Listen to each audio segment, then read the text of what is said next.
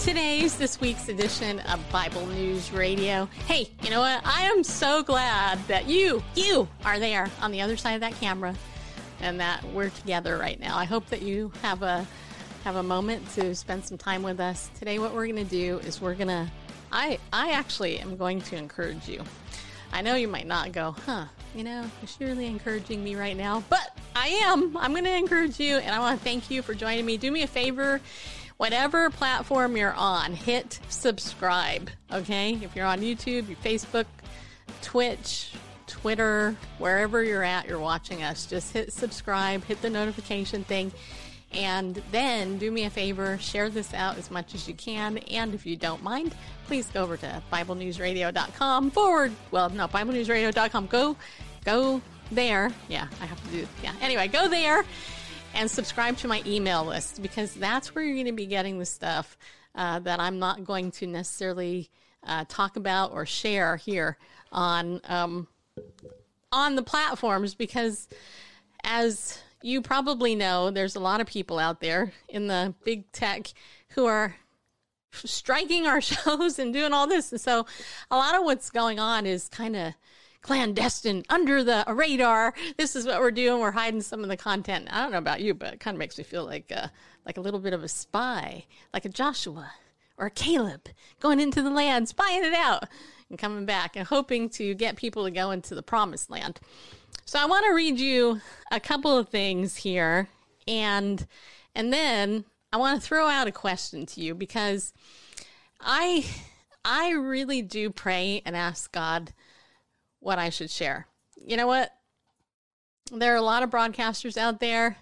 Uh, there are people out there who are screaming from the rooftops, Is the rapture here? The rapture's here. The rapture's coming. I believe it is. Actually, I have believed since I was a child uh, that I would live to see the rapture. Now, there's a lot of people out there who don't think we should even talk about the rapture, let alone believe it might happen in our day and age.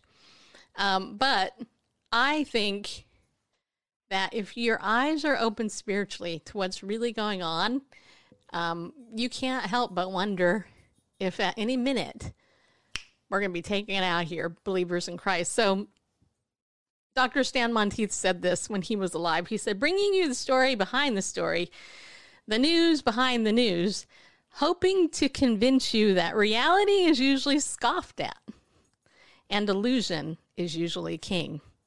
But in the battle for the survival of Christian civilization, it will be reality and not illusion or delusion that will t- determine what the future will bring.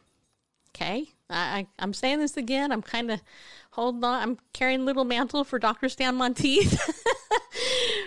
and the reason I'm doing that is because there's a couple of things. There's a couple of things. Number one, um, reality is usually scoffed at right? And there have been things on this show that we've talked about for years.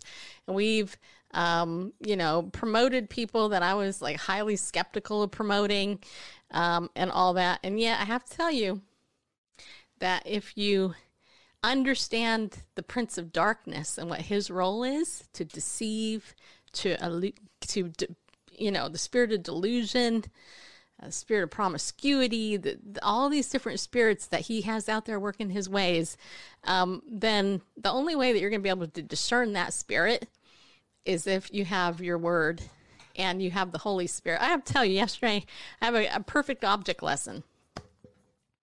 Perfect object lesson. I was uh, in a uh, an appointment with a friend of mine, and we were we were actually working on something for me, um, a traumatic thing. I was I was kind of working through some stuff, and really God's doing this work, right? And and I can't go into it, but what I will say is that I believe that God is setting His people free in ways that you don't necessarily expect. And anyway, midway through my appointment, our internet connection dropped. Literally, boom, just dropped, and I'm I'm I'm like sitting there going okay, this is so irritating.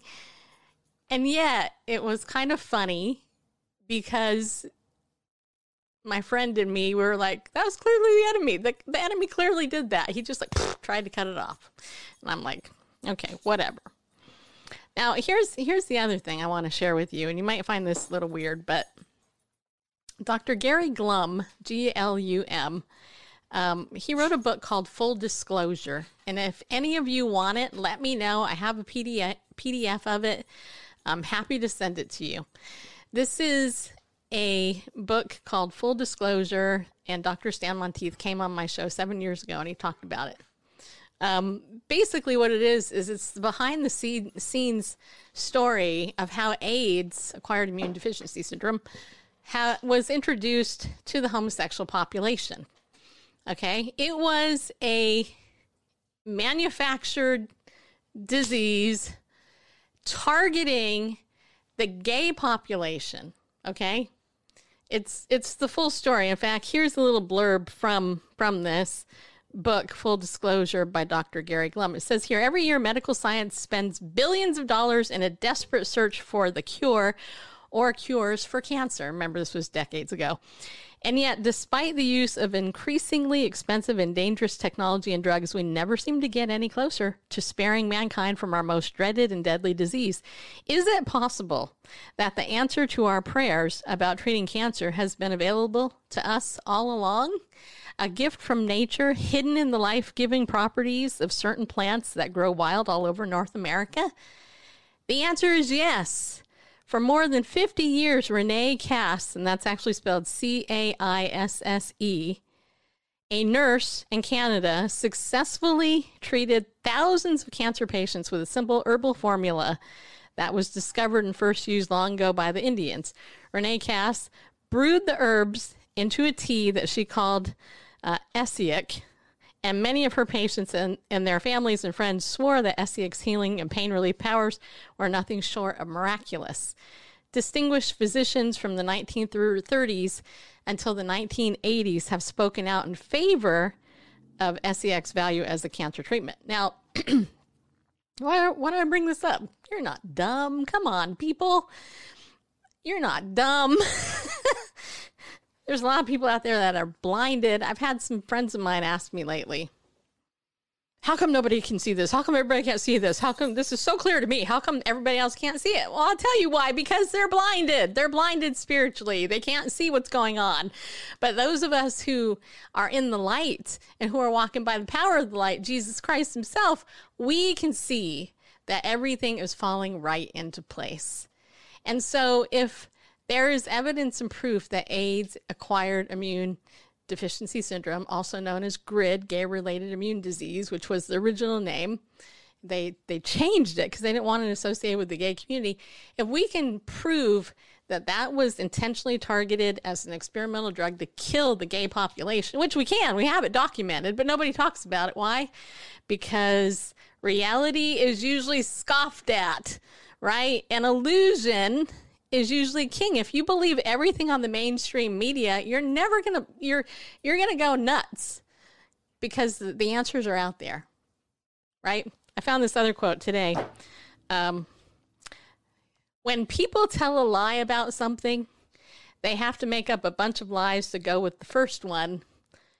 Mythio, myth, mythomania is the word for it. And this was a quote by Haruki Murakami. I don't know if I'm saying that right, but but uh, this I actually got from Dr. Ramani's workbook on gaslighting and looking at the idea that society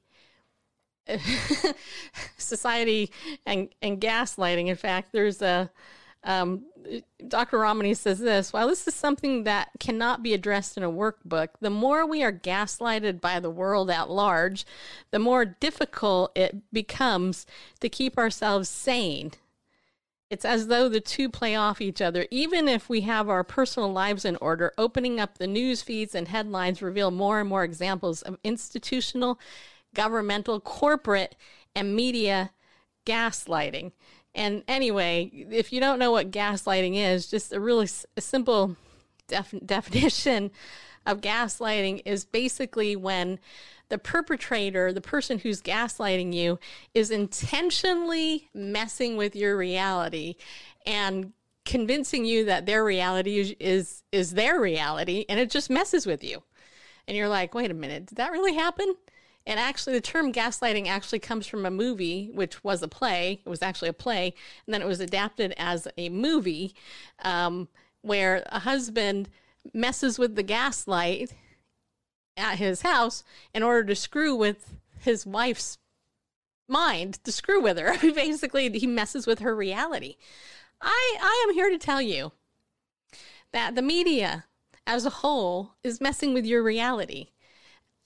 Reality is usually scoffed at, right? An illusion is usually king. You know, it's interesting because this this book on gaslighting, which I just I just got to open it up again here. Um, it begins this way, and I think you'll find this really interesting. There's a quote Dr. Ramani uses uh, in in the beginning, and I'm scrolling back through the first page here because it's a PDF. Noel or Noel, or maybe it's Noel, I don't know. Noel Coward said this It's discouraging to think how many people are shocked by honesty and how few by deceit. All right, think about that, okay? Write this down. it's discouraging to think about how many people are shocked by honesty and how few by deceit. In other words, people who are being deceived, they're not they're not shocked by it. But they're like totally shocked by honesty. It's like, whoa. it's just like, what are you, what are you talking about? So we we have this this stuff going on in the world today. We got the COVID nineteen, right? We got it. Yeah, we do.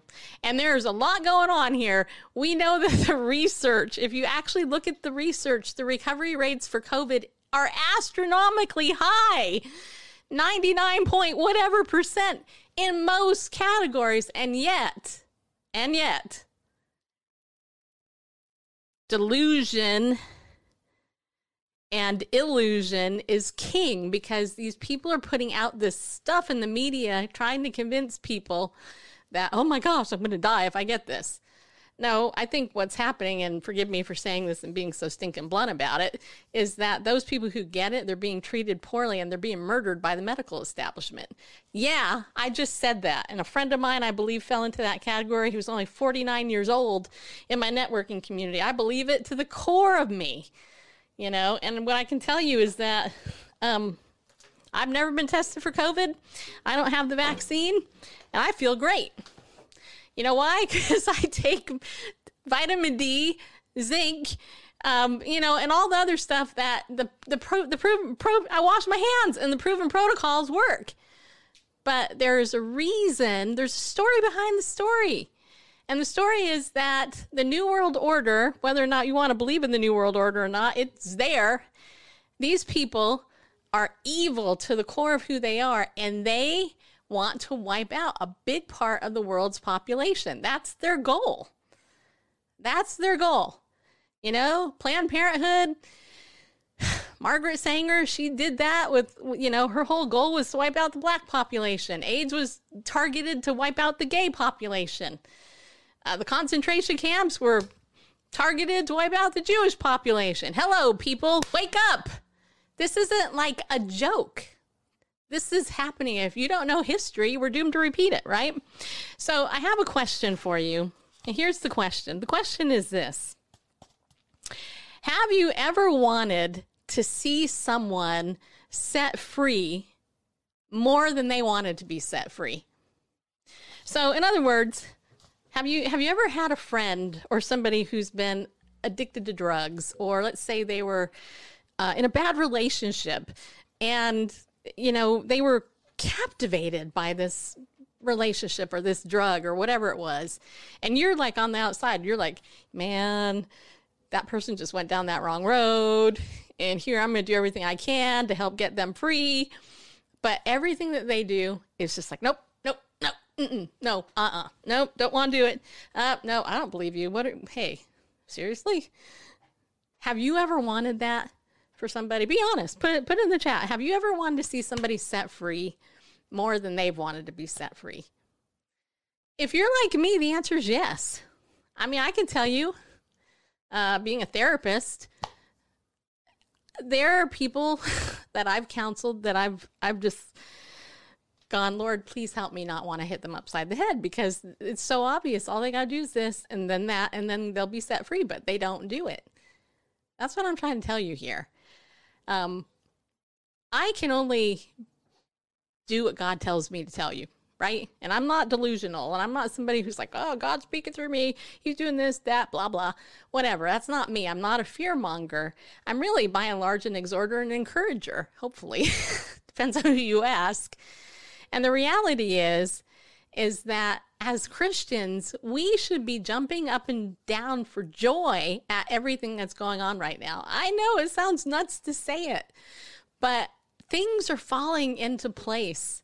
And you know what? If you really believe the Word of God, if you really believe the Word of God, if you really believe it, then we know that these things have to come to pass. We know that people are going to be turning against Israel. Our government has done that. We know that God's judgment has come to America. That's obvious. His judgment's all over the land. And maybe it's because I've just got done reading Jeremiah, and this morning I was reading in Amos, and yesterday I read Hosea, all the uplifting prophets of old. Um, then I look at that and I think, wow, you know, over and over and over again, God gave warnings to his people. Hey, come out from them, you know, don't go back to Egypt. don't do this, don't do that, don't do this, don't do that. But because they are comfortable, frankly, hard hearted and disobedient, they went back. But yet God is still so long suffering with us he is. And so I gotta read you just one thing here, then I'll let Bareface um, come in. I was reading this morning in Amos, and in chapter two of Amos, Amos was a little sheep breeder, okay? He was just a guy, he lived in Tekoa, and um, he predicted this, you know, he prophesied these things about two years before the big earthquake took place. And if you go and you read through here over and over again, you'll see the Lord says, I will not relent from punishing. And then he names the nation. So there's Damascus. And he actually lists the crimes, right? He says, I will not relent from punishing Damascus for three crimes, even four. And then he goes down and he says what they are. I will not relent from punishing Gaza for three crimes, even four. And he goes on, he, t- he says what they are. Same thing. I will not relent from punishing Tyre for three crimes, even four. For Edom, for three crimes, even four. um, for the Ammonites. Um, and then he lists what their crimes were. Well, he gets to Judah, right? Which is his people. And he says this listen to this. Pay listen to this. This blew me away when I was reading this. This is Amos chapter 2, verse 4 and following. It says, The Lord says, I will not relent from punishing Judah for three crimes, even four because they have rejected the instruction of the Lord and have not kept his statutes. The lies that their ancestors followed have led them astray. Therefore, I will send fire against Judah and it will consume the citadels of Jerusalem. Then it says this The Lord says, I will not relent from punishing Israel for three crimes, even four, because, listen to this, they sell a righteous person for silver and a needy person for a pair of sandals.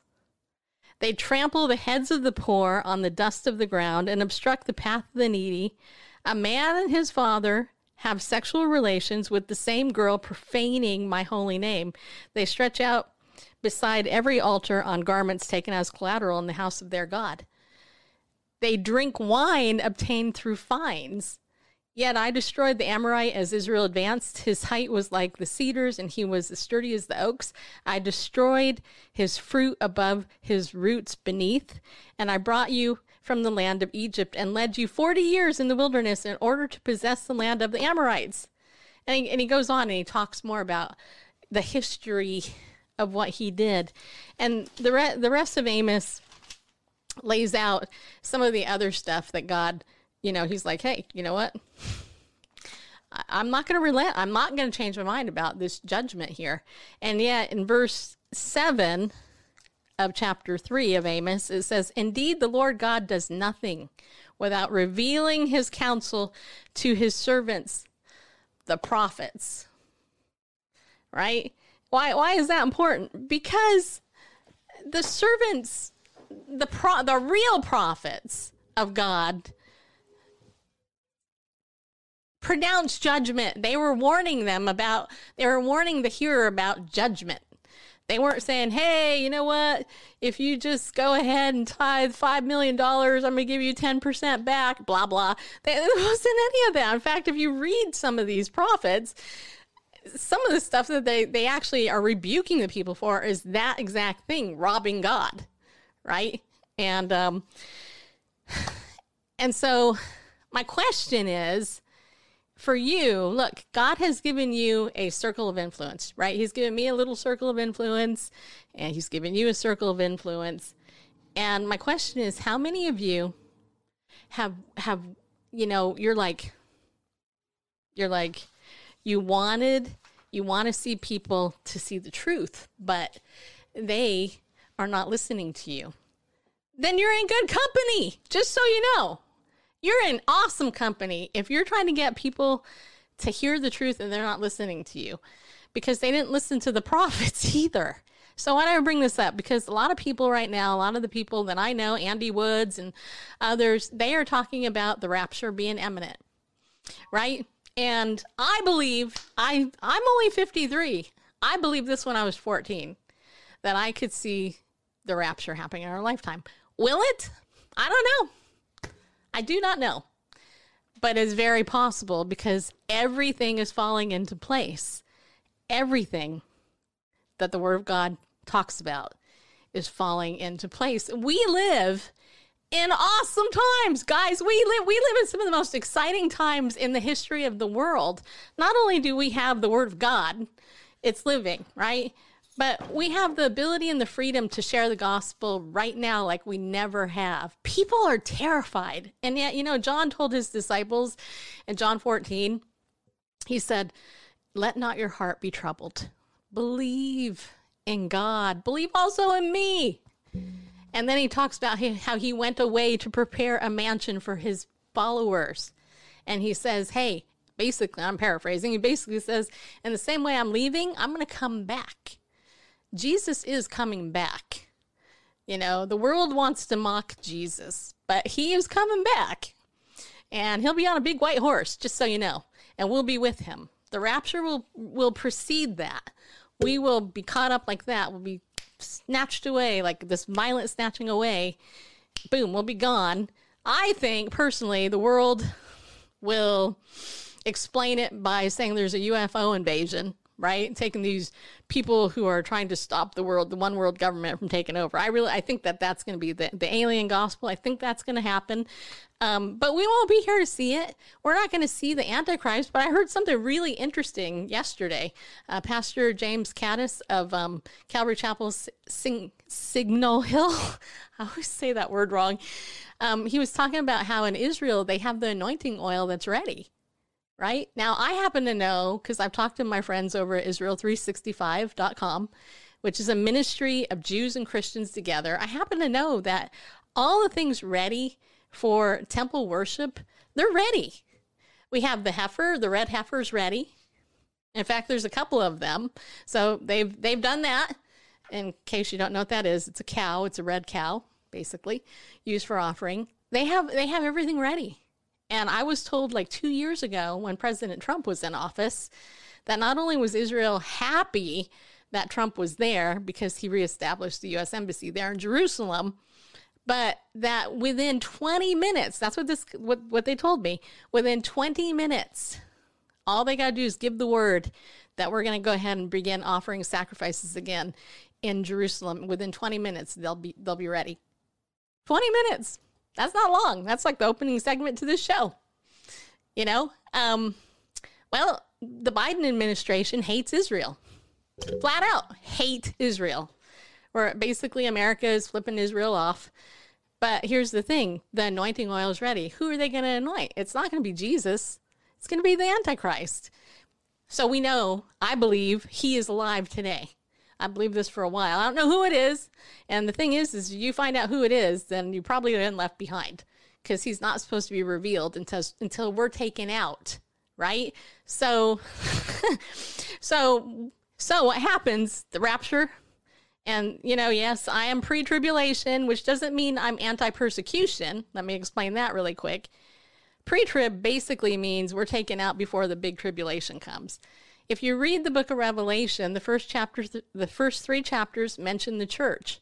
Right after chapter three is over, there's no mention of the church anywhere. And yet, all the judgments come after that. And Jesus comes back on a white horse with his people. And by the way, what's really cool about that is we all become expert horse riders, number one.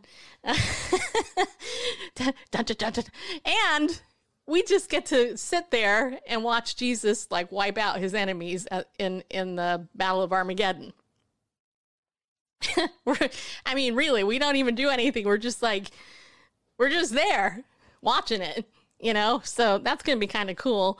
Um, it's gonna it's not gonna be cool for the enemies of God, but it's gonna be cool for us um, and all that. So look, read the Word of God, study it share it with people and don't and stop reading one verse out of context okay? That's not helping you any. R- read chapters you know? I have friends right now i'm asking to read me chapters of the bible. I've messaged a lot of you and i've said will you please read this chapter for me and send it to me on audio? You might like why? Because hearing it for for me if i can hear it from other voices it's easier for me to internalize and memorize. Um, and a lot of the audio bibles out there you know, I don't really care for them. So I love my friends. I like, hey, you know, if, if I've emailed you and said, will you read me this passage? Just read it and send it to me. Uh, if I if you want me to read you a passage, I'd be happy to do the same thing back. But anyway, um, okay, we have some other news. But Randall, I wanted to bring you on and ask if you have anything you want to comment on, and just say hi to everybody in the chat room as well.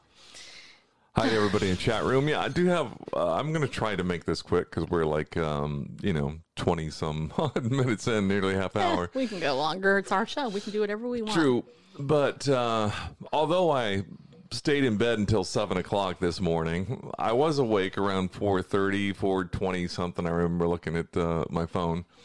Anyway, the, the phrase came to mind, not by works of righteousness, which we have done. I thought, well, that's that's in Titus somewhere. I know, I can't tell you what chapter, but I had to look it up. I confess.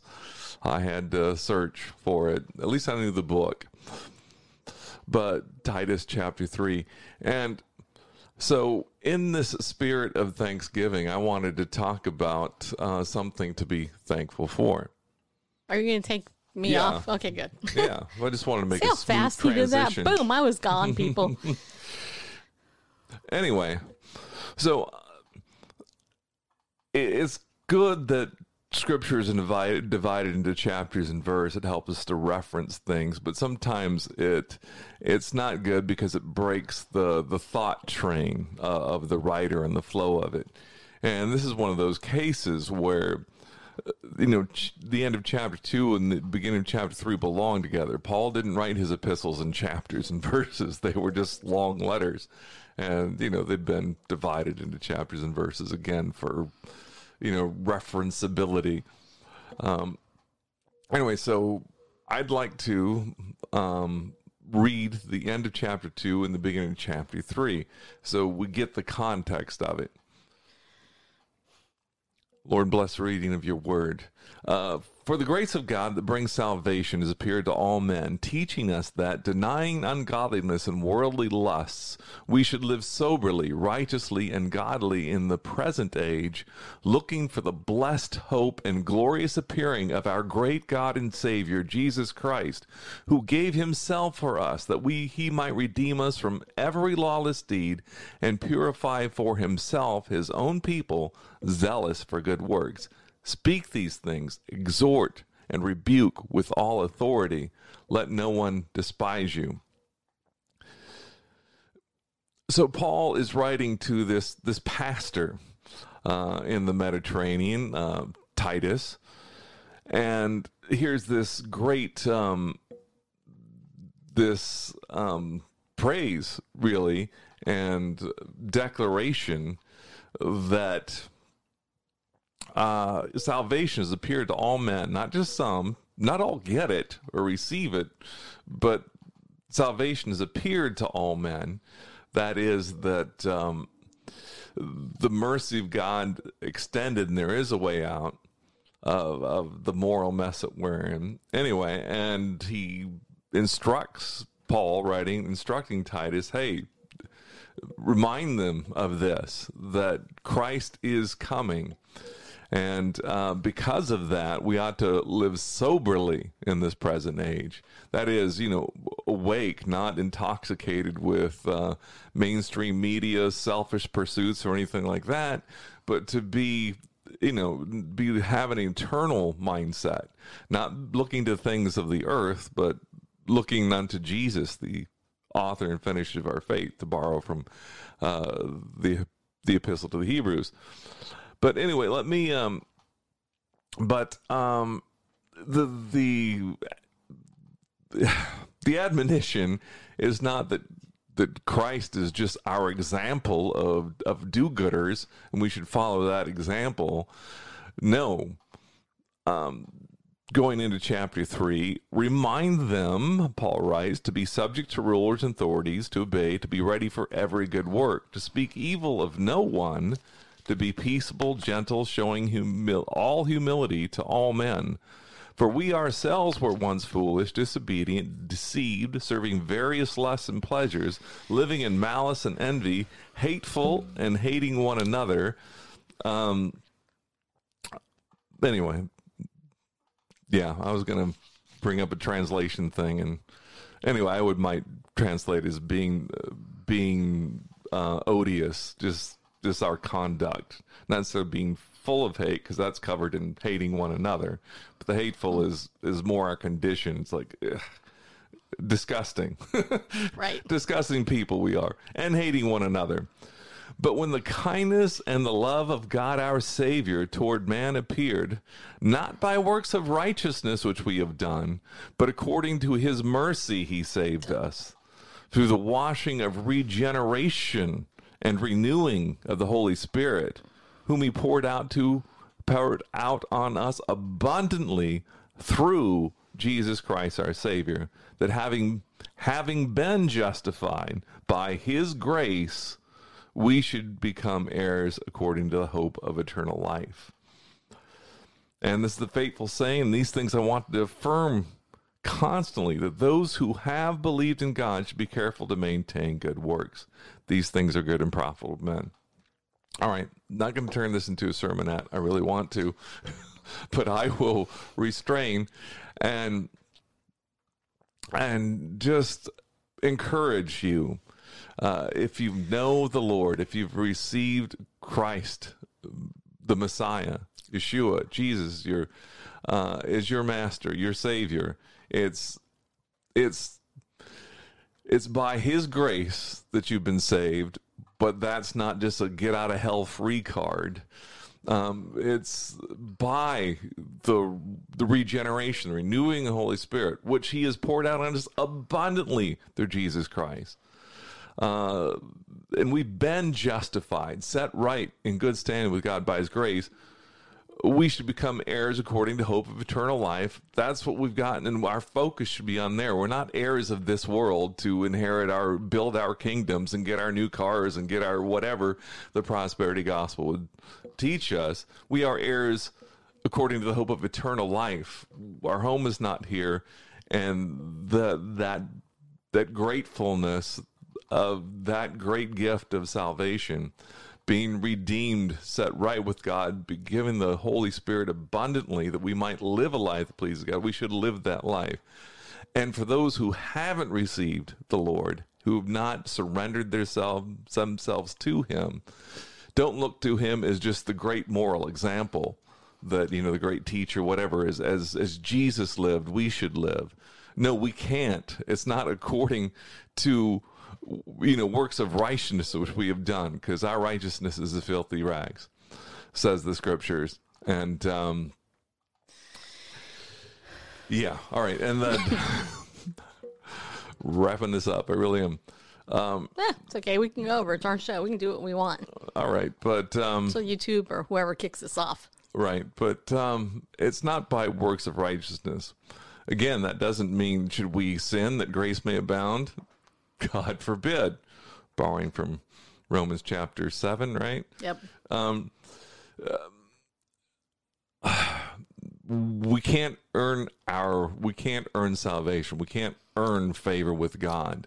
That's been given. That's been bestowed to us as a free gift uh, through what Christ has done, and He has poured out on us abundantly the Holy Spirit through Jesus Christ our Savior, not apart from, not but through. It's a relationship with Christ through Jesus Christ our Savior that we the Holy Spirit is given to us that we might live a life that we would be uh, going back to chapter 2 people zealous for good works um, and that's what's going to that separates the believer from the rest of the world is this zealousness um, to live a life pleasing to the Lord. What does that look like? Well, you just ask him, would if it, if I said this, would this please the Lord? If I did this, would it, would it please the Lord? Or if I thought this, would it please the Lord?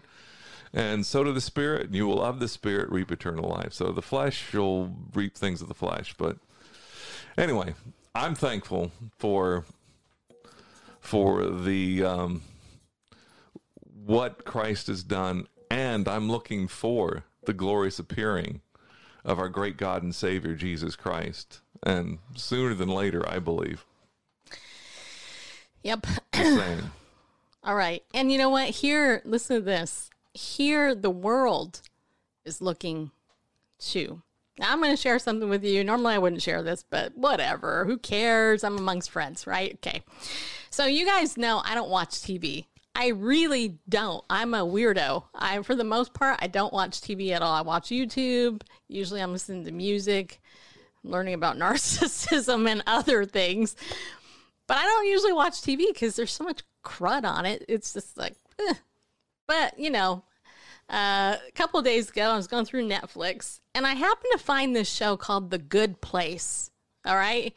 Now, I'm not recommending you watch this unless you really want to watch it. I'm not, you know, advocating saying this is the greatest show in the world, but it caught my eye because I was like, what, well, what's this about? Right. So it basically starts out with, with these people who die, they end up in the good place and, and it's this whole thing where, you know, they, they basically, uh, they're paired with a soul, a soulmate and anyway, this the, the lead character ends up being in the good place, even though she was supposed to go to the bad place. Now, of course, as a Christian, and especially an apologist, um, you know, knowing what I believe why, defending a Christian worldview, I found this very interesting. Because as you watch the show, and it's been on since 2017 apparently, so I'm, I'm kind of a latecomer to it, but as you watch it, you really find out that they're actually in the bad place. H E L L. And the demon guy is, uh, you know, it basically shows how he's he became good a little bit, and basically how they're trying to reverse these humans. They were too bad, and when they died, so they sent them back to Earth so that they could become good, better, so that they could ultimately end up in the good place. it's really stupid, but also pretty profound because in this whole thing, I'm watching the show the writing is very clever. But what's really interesting is that there's no mention of Jesus. There's there's and and yet the characteristics of the eternal beings, they got demons, they got this, they got that. Uh, in a the whole show is about how can these people go to the good place, right? And and it's basically by this point system, which you know is weighing you know your works. And I'm I'm I'm watching this and I'm thinking, and then moral ethics is really kind of one of the things that they they're kind of pushing through the whole thing. And there's this thing in there, um, one episode where uh, the demon basically brings to life the the ethical dilemma. Now, when I was in grad school, I had to take ethics, and one of the things that you know, well, what would you do if you were on a train and you know there was five people on the track, but if you knew you killed one, you'd save the other four. What would you do? Well, well or what if you knew you could kill a healthy person and save five people with all their organs? I mean, these are the ethical dilemmas. Well, anyway, they they bring them to life in this in this show. and it's funny to me because they they don't look at who is all good. They don't they don't bring in the whole salvation method with message, which is what we believe. Jesus died once for all. Right? He's the perfect spotless lamb of God, takes away the sins of the world. And all we have to do is receive that gift.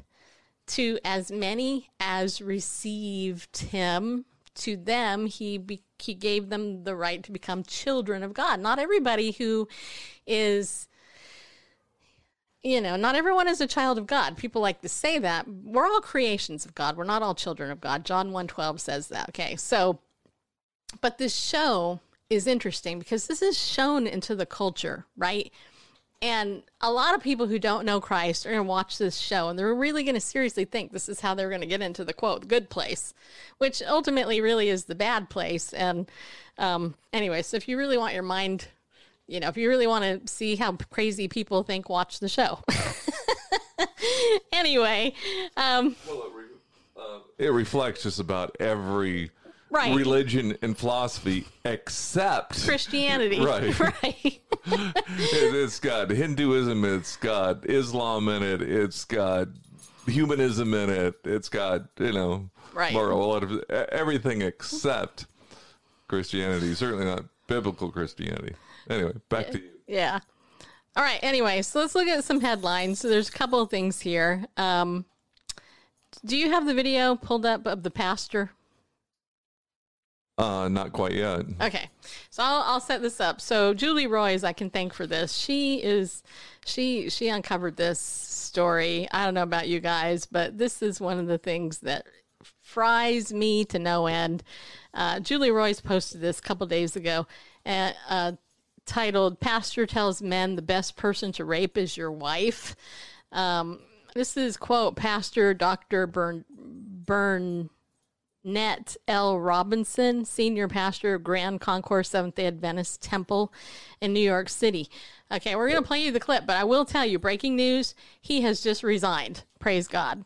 Um, doesn't mean he he really wanted to resign, but he there's so much kickback from this story that he basically resigned.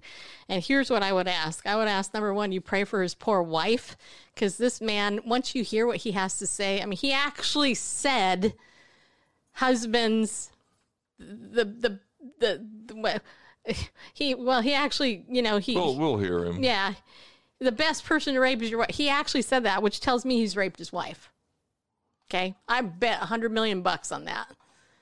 Um, this is the type of man who, you know, the Bible, you know, an eye for an eye, you know, just this just angers me to no end. Um, and yeah, there's a reason I'm bringing this story up, not just so I because it angers me to no end, but um, it's such a prevailing thought today in the church um, with some of the flat out unbiblical teaching that's out there. So, okay, so I think Randall's got it pulled up. So here we go.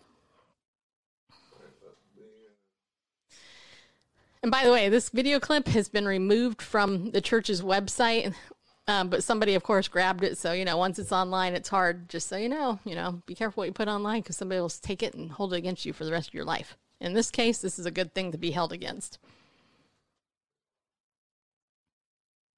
Wives, you must submit yourself to your husband as unto the Lord. And in matter of submission, I want you to know up front, ladies, that once you get married, you are no longer your own. You are your husband's.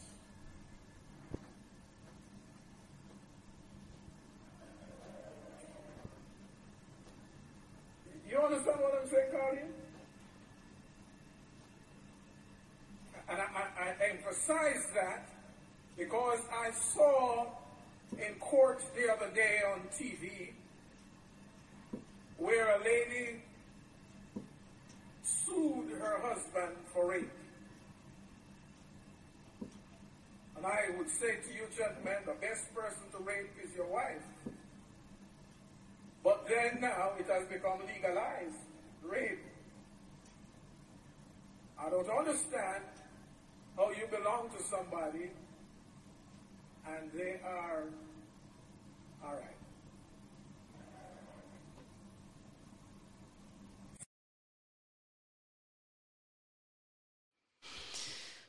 Yeah. Randall, you know your sweet, lovable wife. I probably shouldn't say anything because, you know, the Bible says to be very careful of what I say, but you're the man. Why don't you address this? Um, yeah, this is problematic on so many levels.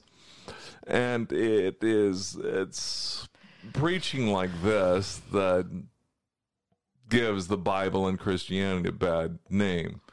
Yes, the scripture does say, wives, submit to your own husbands as unto the Lord.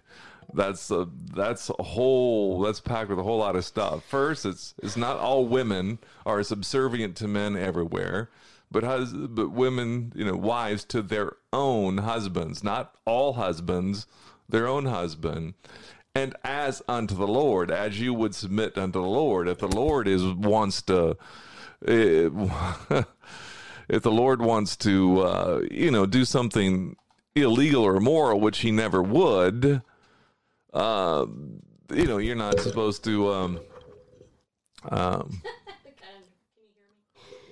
yeah, Okay. I hooked it back up, just so Okay. you know. yeah, I unhooked my mic by accident, people. yeah, um, yeah. Wish known you were going to do that. It was an accident. How would right. I know it was an accident? All right. Anyway, so and yes, the scripture does say First Corinthians 7 talks about the husband and wife relationship and tells us that the wiser body's not your own belongs to your husband. But It also says, husband, your body is not your own, belongs to your wife there is a mutual submission uh, and and there's a and wives in terms of submission is as unto the lord unto godly leadership not into unto immoral uh, it's not a it's not carte blanche to you know whatever, whatever my husband says, whatever he wants to sell drugs, I have to submit. I'm a Christian woman. I'm a Christian wife. My, you know, husband wants to, you know, wants to watch porn. So, you know, I have to do that because that's what a good Smith. No, that's what a, that's what a, um, broken wife would do. A, a woman in bondage would not, yeah, would submit to those things. Um, and and and rape is one of those things. As if watching porn dealing drugs or whatever. Uh, rape is illegal and that's forced you know sexual intimacy. And yes it is possible. I'm glad for that woman that went to court and sued her husband for rape because that's a crime against her right. And do you know how much courage it takes for a victim of sex abuse to come forward, first of all? no doubt i mean- i don't know i don't know firsthand no you know like Right, but no, my point is is that so many victims of sex sex crimes never come forward. Mm. And I bet a million dollars that this guy's raped his wife. oh wouldn't I- surprise me What a, you know what? Is his wife's name Claudia? Because I caught that time. Do you know what I mean, Claudia? It sounds like what he. I That's what he I said. don't, I don't know, but I think the reaction from the congregation was also very troubling. You know, um, I, I will tell you one of the things that I think is happening spiritually is I think that God is judging and cleaning out the church. Oh yeah, Big But time. Peter tells that, and Right. Peter tells us that. But I think this- that, yeah, this the- the is a tie-in, begins though. with the house of God, right? And um, as it did in the days of Messiah when Yeshua walked this earth. Um, That was it. Was about cleaning. It was about cleaning house. It wasn't cleaning up, you know, the world and organized crime or anything. It was cleaning up the house of God, and that's what God's about. You know, as Paul writes to us in First Corinthians chapter five. I feel like a Bible answer man. Anyway, which I'm not. you're my Bible answer man. Um, Yeah, you are. just, Cute just, little. you know i'm there's these things are coming to mind i'm not making this stuff up you know those who are outside god judges we're not supposed to judge those who are outside god judges them Right. it's up for it's to for people who call themselves brothers and sisters part of the body of Christ. It's up to them to judge those who are on the inside, those who are calling themselves. I mean, read Jude. I'm, uh, Right. you know, But you know what? Let's not forget Well, read the Gospels. Naghmeh Abedini, um, Panahi rather, was on our show a few weeks back. Okay. I actually got some critical feedback from some of my people that listen to the show because, well, you know, she came out and she exposed Franklin Graham. Franklin Graham, okay, for advocating her getting back with Saeed, who is who had been raping her and tried to kill her numerous times. Okay, I'm sorry. Any man that advocates the abuse of a woman and, and claims they're a Christian and all that, God be I I don't want to stand. I you I will not stand near you because God's. You know, and I and I hate to say it, but there's going to be a day of judgment. We're all going to be standing before the Lord. I'm going to tell you, if these people are genuinely saved, God have mercy. If they're not, God have I mean, if they're if they're not, well then, you know, they get their their just due. But what I will tell you is abuse is never acceptable ever. And you know what? It really fries me because so much of this stuff and you know, a lot of the the Christian lead women, the, the celebrity women out there like Beth Moore and others, you know, I can understand why they flip out on Twitter constantly and, and they're doing stuff. I wouldn't be them personally, but I understand why they're upset with the uh, the patriarchy. And I will say one thing, and I and and I know this for a fact. Fortunately, I've never experienced, but I can tell you abuse within the homeschooling community is rampant. And I will tell you, abuse of women in the homeschooling Christian community is rampant. And I know this because there's so many bad teachers of stuff in that community that basically teach what this scumbag uh, was teaching. Basically, the woman is property. Anytime the man wants sex, he has to give it to her. You know, let's get pregnant. You know, the literally the the stereotype being barefoot and pregnant in your kitchen is the stereotype for a reason. It's because that's the type of BS that has been propagated on women. I know women in my audience, and you know who you are, and you know I love you, who have been victims of that. Right? I mean. Ugh you know, I, am a very blessed woman. I have Randall as my husband. He's one of the kindest, sweetest, gentlest men in the whole entire universe. I don't deserve him really. But what I will tell you is that if everybody had a husband like mine, we wouldn't have this type of thing going on. And you know what's really sad is that evil men let it happen. The abuse in the church is so rampant you know, I mean, Calvary Chapel. I was reading something earlier today. Calvary Chapel. Uh, there are pastors who, you know, what they do. It's it's not just the Catholic Church that abuses people. It's all over the place, you know. And so, I don't know. You want to say something? Uh, that's uh, just to go to your point, and that's the failure of and the lack of real men in the church. The evil men allow this to go on. Uh, well, evil men perpetrate it, and and quiet men, um, uh, men without chests, right, backbones, allow it to go on, and that is scripturally speaking, and because spare all the chapters and verses. We maybe do. Maybe I should do a study on it sometime.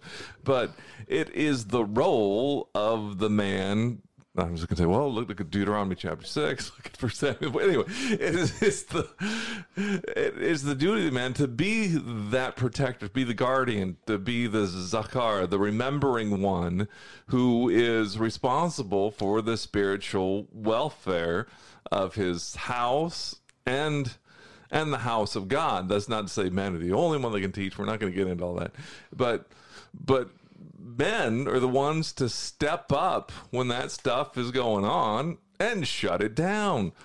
Go go read the epistles to the early church. And what we're just reading in Titus, he talks about those who are, you know, even raising disputes about genealogies and considering a lot of this is shut that stuff down. Right. Well, in the sexual abuse of children, okay? The sexual abuse of children is is rampant in our society because the men haven't spoken up. I agree.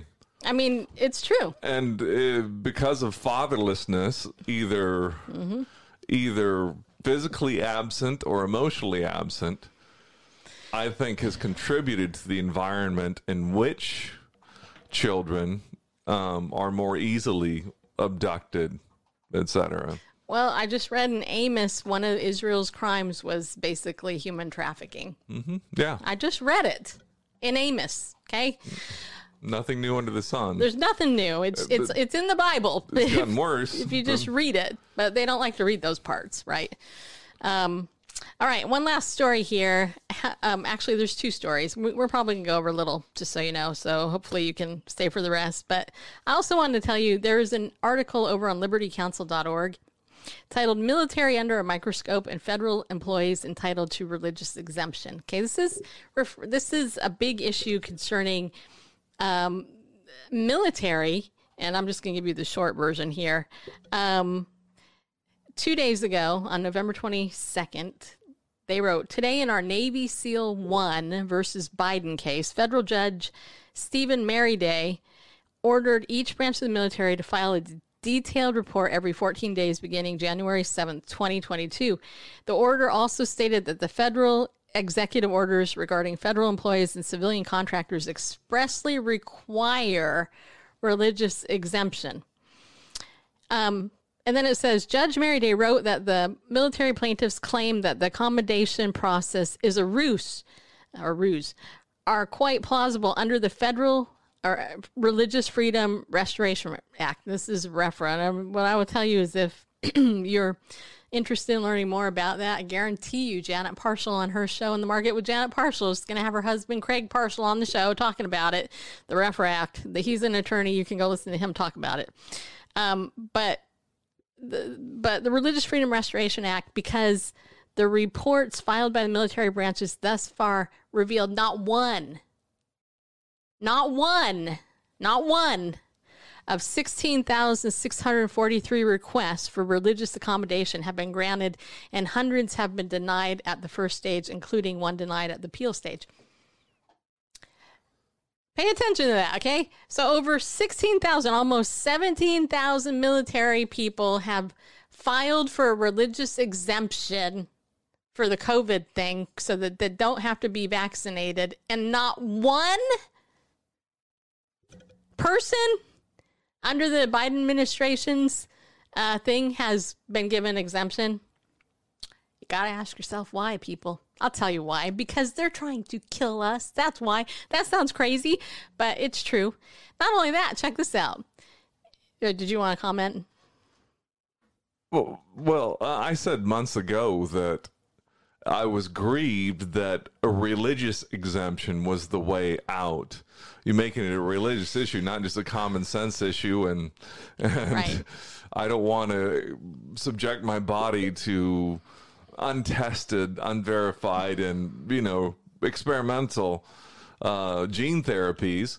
I mean that's not that's not a good enough exemption. They you know the government allowed this religious exemption thing. I lamented that that it was turned into a religious issue uh, instead of just a common sense and caution issue. Uh, but now hearing that sixteen thousand of these have been denied, Almost 17,000. whatever. uh, Um, and this, and not every person in the military is a soldier. Um, I, right. I did not know about, but I mean, it could be whatever. Um, but I'm beginning to wonder if this is a way to identify, quote, the enemies of the state or, you know, enemies of New World Order.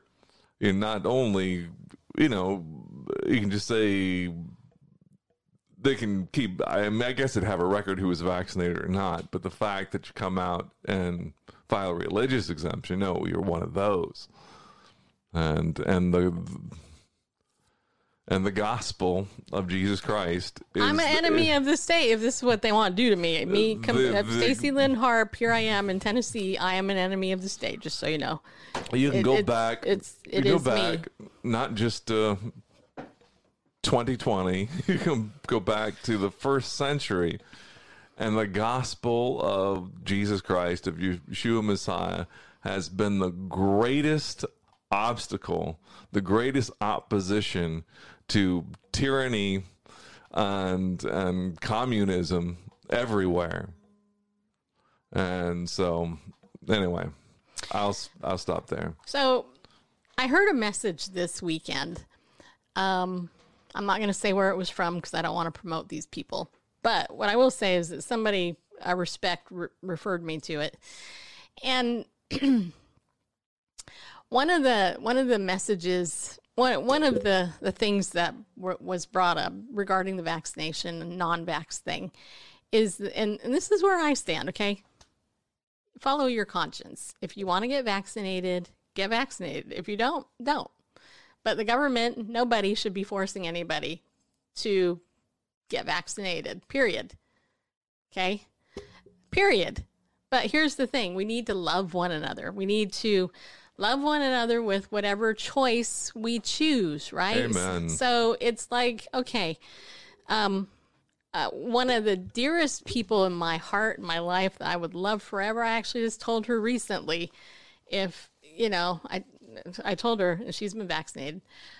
I said, look, if you ever need anything, ever you need anything, and it requires me to get vaccinated, I will be there in a heartbeat for you, and I will.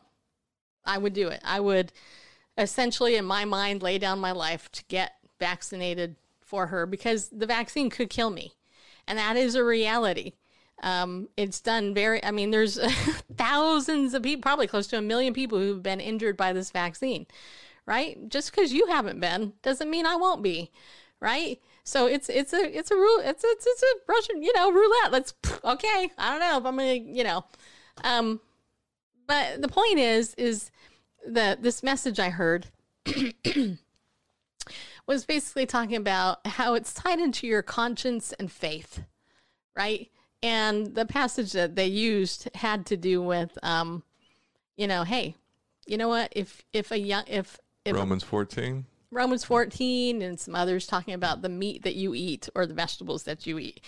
Basically, they applied it to the mask mandate and vaccines. Okay, so if I don't want to get vaccinated, but I'm in a community where people are vaccinated, um, and let's say they require I wear a mask, why should I complain about wearing a mask? Just wear the mask because I love them and I care about them as people, um, not because I'm right. And what this pastor said, you know, he, he said, you know, when you begin to categorize people, you only do it so that you don't have to hear the other side. And it's true because part of the um, way to divide and conquer is to set people up against themselves, right? I mean, do you know there's something like 30,000 plus denominations? I mean, it's ridiculous how many denominations exist in the body of Christ.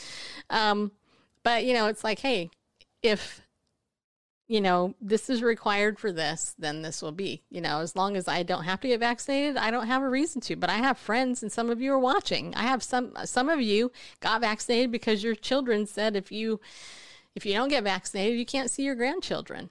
So you loved your grandchildren enough to get vaccinated, even though it went against what you believe personally. And some of you have paid a price for that. You know, um, I know people who've been injured, almost died I have a friend that died because of how they were treated. The point is, though, that this isn't a salvation issue. Um, it's a love issue. Love one another, right? Um, hope, you know, faith, hope, and love, right? Faith, hope, and love. The greatest of these is love. What is love? Look at 1 Corinthians 13. It's patient, it's kind, it's, you know, doesn't provoke. Uh, believe me, there's a lot of provoking going on in the body. Um, all this, you know, it, it doesn't change your salvation if you're going to get vaccinated or you're not going to get vaccinated. It might change your health and it could kill you if you get vaccinated. But there's people that are like, hey, I got vaccinated. It didn't do anything to me. Good. There's people out there that believe if you're unvaccinated and around a lot of vaccinated people, that's going to shed on you and you could get sick. The bottom line is vaccine doesn't prevent you from getting COVID either way right? Doesn't matter. What bothers me though is this next story.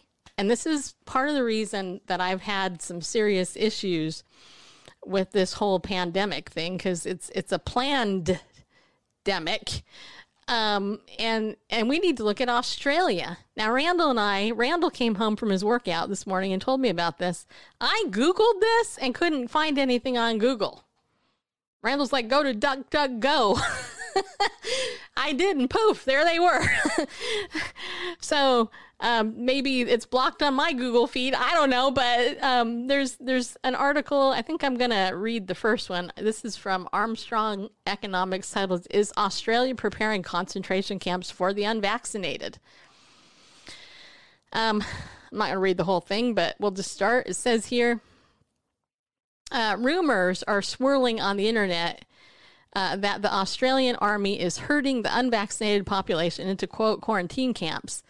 The army is not currently hunting down the vaccinated yet, but there is a suspicious amount of funds going toward these quarantine facilities. The Guardian has reported that $130 million was recently invested by the Northern Territory into the Howard Springs quarantine camp. Howard Springs was designed as a fly in, fly out workers camp, but the mainstream media is reporting that the camps will become redundant as home quarantine pilot programs have begun.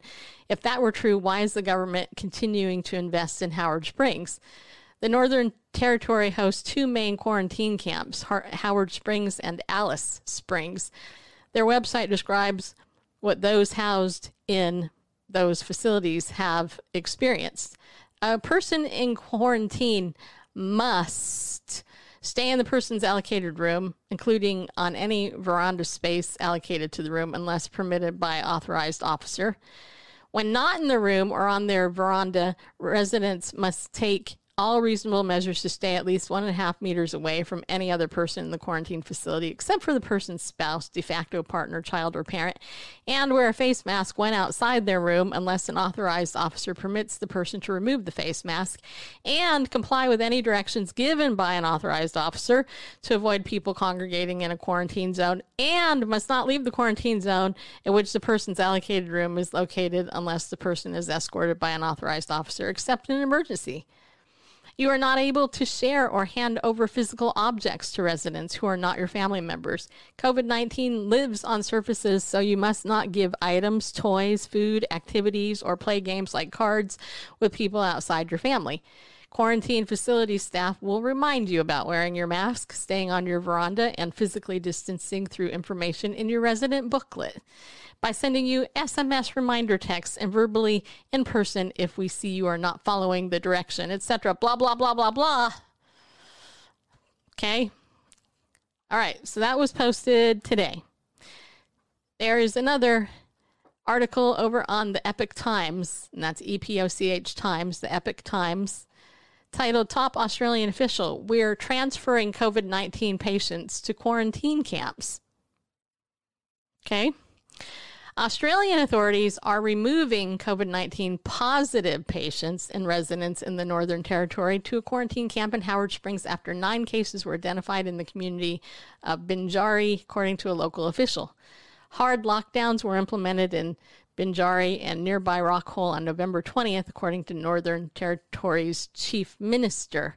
Residents of Binjari and Rockhole no longer have the five reasons to leave their homes, Chief Minister Michael Gunner said in a Facebook post dated November 20th. Australia's five allowable reasons for people to leave their homes include going to work or school, buying food or supplies, exercising, caregiving, or getting vaccinated. Officials have identified five additional close contacts in Borroloola that had not previously been known to us. They have all tested negative and they are being transferred to Howard Springs.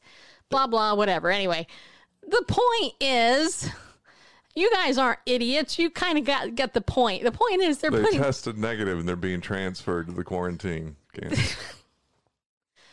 in the world of Leviticus, the book in the Old Testament, people who were quarantined were sick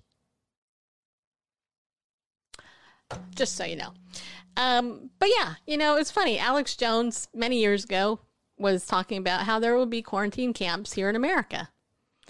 Australia is kind of like America. I mean, I mean, democratically and and governmentally and stuff.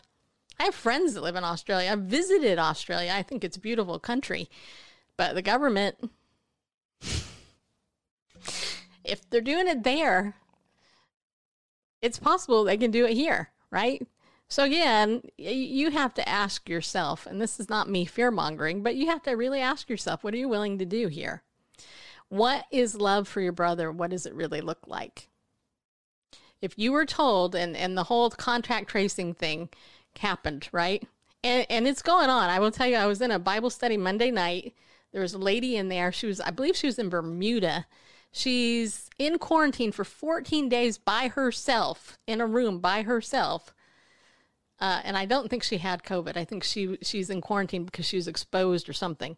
But she's in Bermuda. I don't think she lives there either. I think she was trapped. I don't know. Anyway, I don't know if she lives there or not. But but she's in a room quarantined for 14 days. She can't do anything. Uh, in Bermuda. I have another friend that recently went to France and she is vaccinated. She was telling me that um, she, oh, it was so easy. I just went and I showed them my Vax card thing, just scanned it on my phone. I was able to travel all over France with no problem. It's like, okay. But what about those of us who aren't vaccinated? Will we not have that right? Probably not, right? Because we're an enemy of the state. So you got to ask yourself, why is this happening?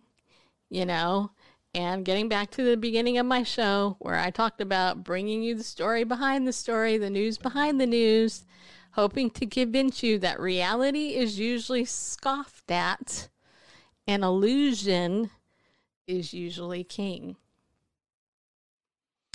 But in the battle for the survival of Christian civilization, it will be reality and not illusion or delusion that will determine what the future will bring.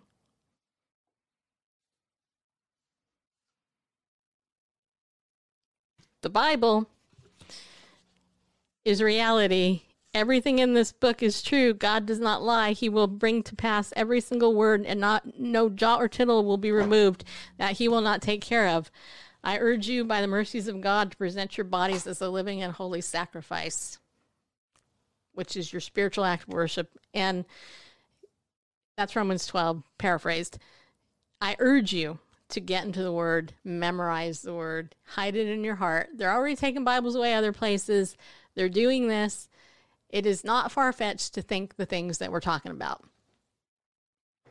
It's not fun to think about it, but it's not far fetched and I, am getting back to another point I started earlier, talking about yeah, I believe in the pre-trib rapture, and I and I'm not um, ignorant of Christian persecution. Christians are being persecuted more now than they ever have in the in the history of the world, right? So just because I believe in a pre-trib rapture doesn't mean Christian persecution isn't possible. I don't know if you heard this, but there was recently a man that came into a church, I believe it was here in Tennessee, and started to shoot. I don't know why. Doesn't matter why. Point is, is the enemy doesn't like you. He hates you. But you know what? You have good news. You need to go out there and tell somebody about it. Just saying. Uh, Jesus loves you. He died in your place. He died because he loves you. He gave you the greatest gift we can ever get eternal life. You know, so going quoting the psalmist, what can man do to me? The worst that man can do to you is kill you torture you, kill you, uh, and then you'll be dead. Fear the one that can throw your soul into hell, though. That's more important. And hell is a real place. Our world wants to mock it, wants to make stupid shows about it. But the reality is, is that if you are not in a personal relationship with Christ and you are separated from that, hell is your de- destination. And I don't want any of you to go there, just so you know. I don't care who you are, even that scumbag pastor, I don't want him to go to hell. I would like to smack him upside his head, but I don't want him to go to hell. Okay? Um, because that's it's that's a place it's weeping and gnashing of teeth where the fire is never quenched and the worm never dies. That is not going to be a pleasant place.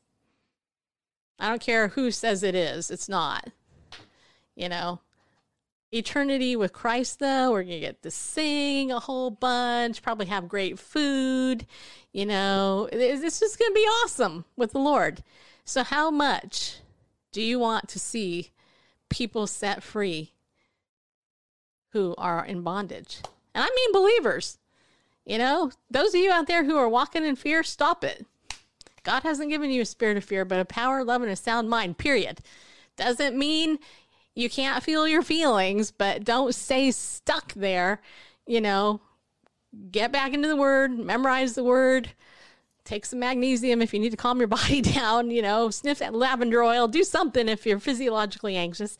But remember the promises of God. God God promised he would never leave us. He promised he would never forsake us. Cuz he loves us. He's a good God. He is a good God. And he reigns forever and ever. Amen. All right. All right. So do me a favor. Uh, this coming week on Tuesday is Giving Tuesday. You know, one of the things here at Bible News Radio, also known as Heart Tug International, one of the things that we do uh, with the financial gifts that you give us is we actually text people every single day and we help we hold them accountable with Bible reading. If you want to be on my list, text Team Unstuck to 33222. I will tell you, as of today, we have sent out 113,339 texts in the last year. Uh, over 100,000 texts have gone out to people on my list. Just want you to know that. If you want to be held accountable, uh, you want to be in a Bible study, I'm hosting a, a Bible study called Breaking Free from Fear. I, just message me. I'll let you in. I'm, it's closed. Registration's closed, but you know what? I'll let you in. Okay. Just message me, contact me through our website, hearttug.com BibleNewsRadio.org or BibleNewsRadio.com. Join our email list, um, get involved in a Bible study, get into our Facebook group, Daily Disciples. We're in there reading the Bible every day. Yeah, I know some people are like, oh, Snoozeville, I'm going to hit that. it's not.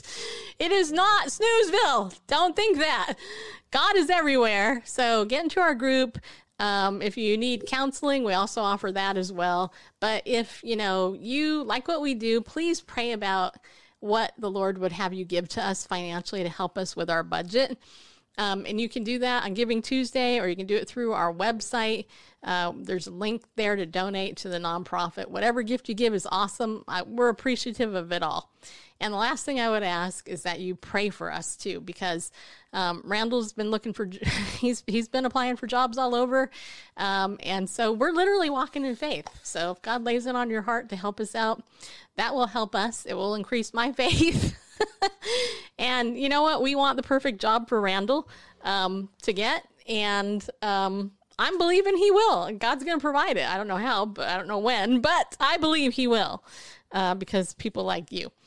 So, um, thank you. Have a great Thanksgiving tomorrow. Randall wants to say something. Go ahead. Well, just in the spirit of the title of the show, we kind of touched on it earlier, but I want to just wrap it up with a clear, uh, clear answer. Okay. I'm going to pose to you: How close are we to the rapture? You're asking me? Yeah. Well, you know, the Bible says we don't know the day or the hour, but we can look at the signs. Yeah. And I think the signs are all there. I think that's why so many Bible prophecy teachers are excited because all of these things are happening at once, right? And one of the biggest signs is Israel. When the hmm. whole world turns against Israel, which is happening, then we know we need to look up because our redemption is drawing near. Big hmm. time. Yeah. I don't know about you. It excites me, but also scares me a little bit. but I will say, wouldn't it be cool if we went the rapture took place live when yeah. we were doing our show. Definitely. I was like, see ya. that would be, um, yeah. So, what, what do you think? Uh, yeah, and um, I don't know. This is this kind of came up in a discussion I had last night in a men's group, but uh, you know, I want to make clear when we start talking rapture and pre-tribulation rapture, this is not it's not a you know get out of suffering free card. Uh, Paul told Timothy that those who desire to live godly in Christ Jesus will be persecuted. Right. For us here in the States, it's getting strikes on our YouTube channel. For people in other places, it's literally losing their head. It's being beheaded. Uh, you know, church, underground churches in China. Persecution is everywhere around the world for those who desire to live godly in Christ Jesus. Um, talking about pre-trib rapture is not this oh this escapist this escapist philosophy somehow going to escape suffering but there is a biblical um, pattern a uh, uh, what's the word I'm looking for a uh, precedent, precedent yeah, a precedent. Chalk it up to your age. Yes, I will. Whether you look at the flood in Genesis chapter 6, whether you look at uh, the destruction of Sodom and Gomorrah, uh, whether you look, well, in the New Testament, the appeal of the writer to the uh, readers of the Epistle of the Hebrews. Uh, and you can look at going back to destruction of Babylon, whatever. Uh, look at Daniel. Look at anyway.